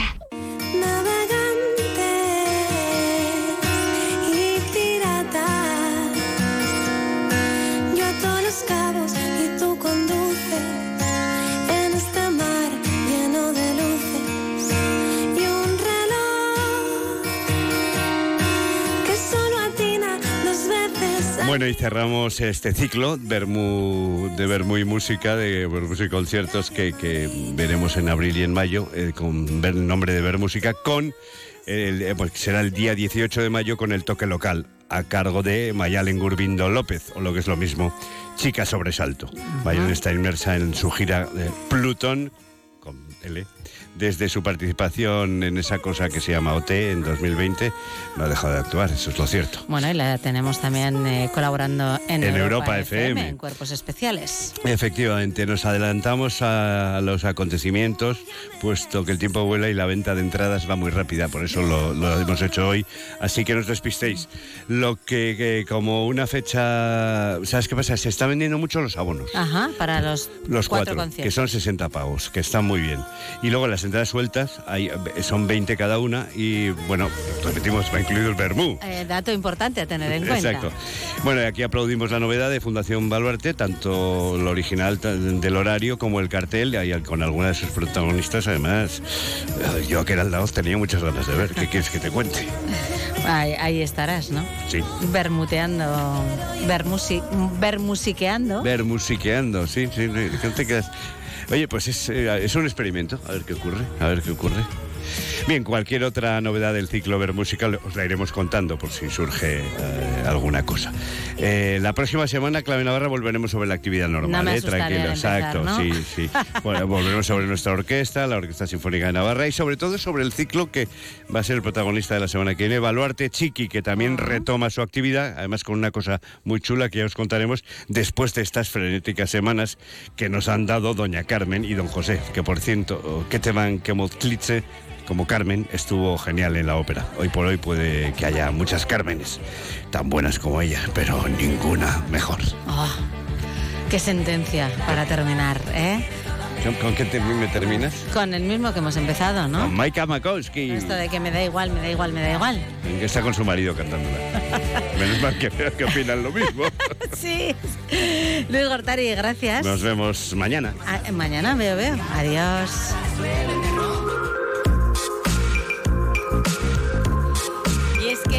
Llega el momento ya de ir terminando con el punto final hoy de María Oset, que es la directora de Ediciones Eunate.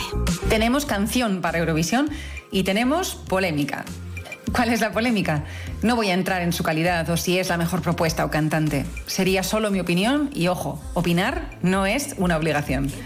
Creo que el problema viene con usar la palabra zorra y si rascamos la superficie quizá molesta el discurso de empoderamiento que explicita la canción. Con esa resignificación que además pretende hacer de la palabra.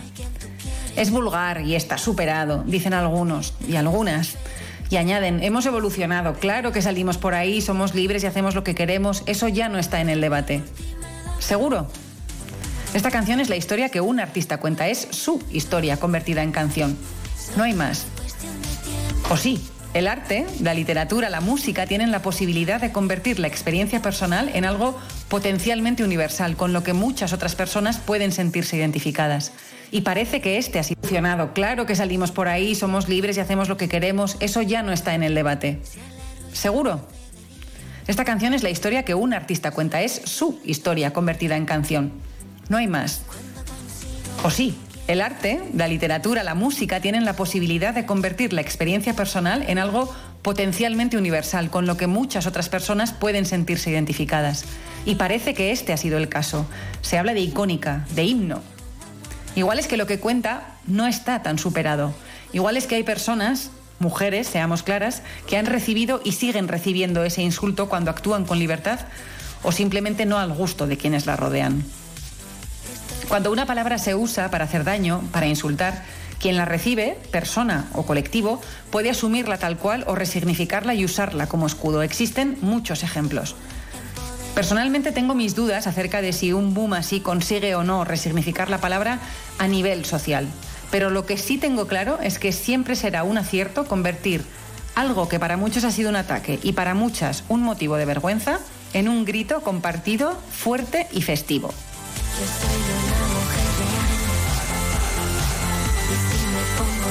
Pues con la reflexión de María Oseten nos vamos. Llegan las noticias nacionales e internacionales a la sintonía de Onda Cero a las dos y media. Recuerden las noticias de Navarra con toda la última hora de cómo van transcurriendo esas protestas de los agricultores y ganaderos navarros en las carreteras. Hasta mañana, nos vamos. Adiós.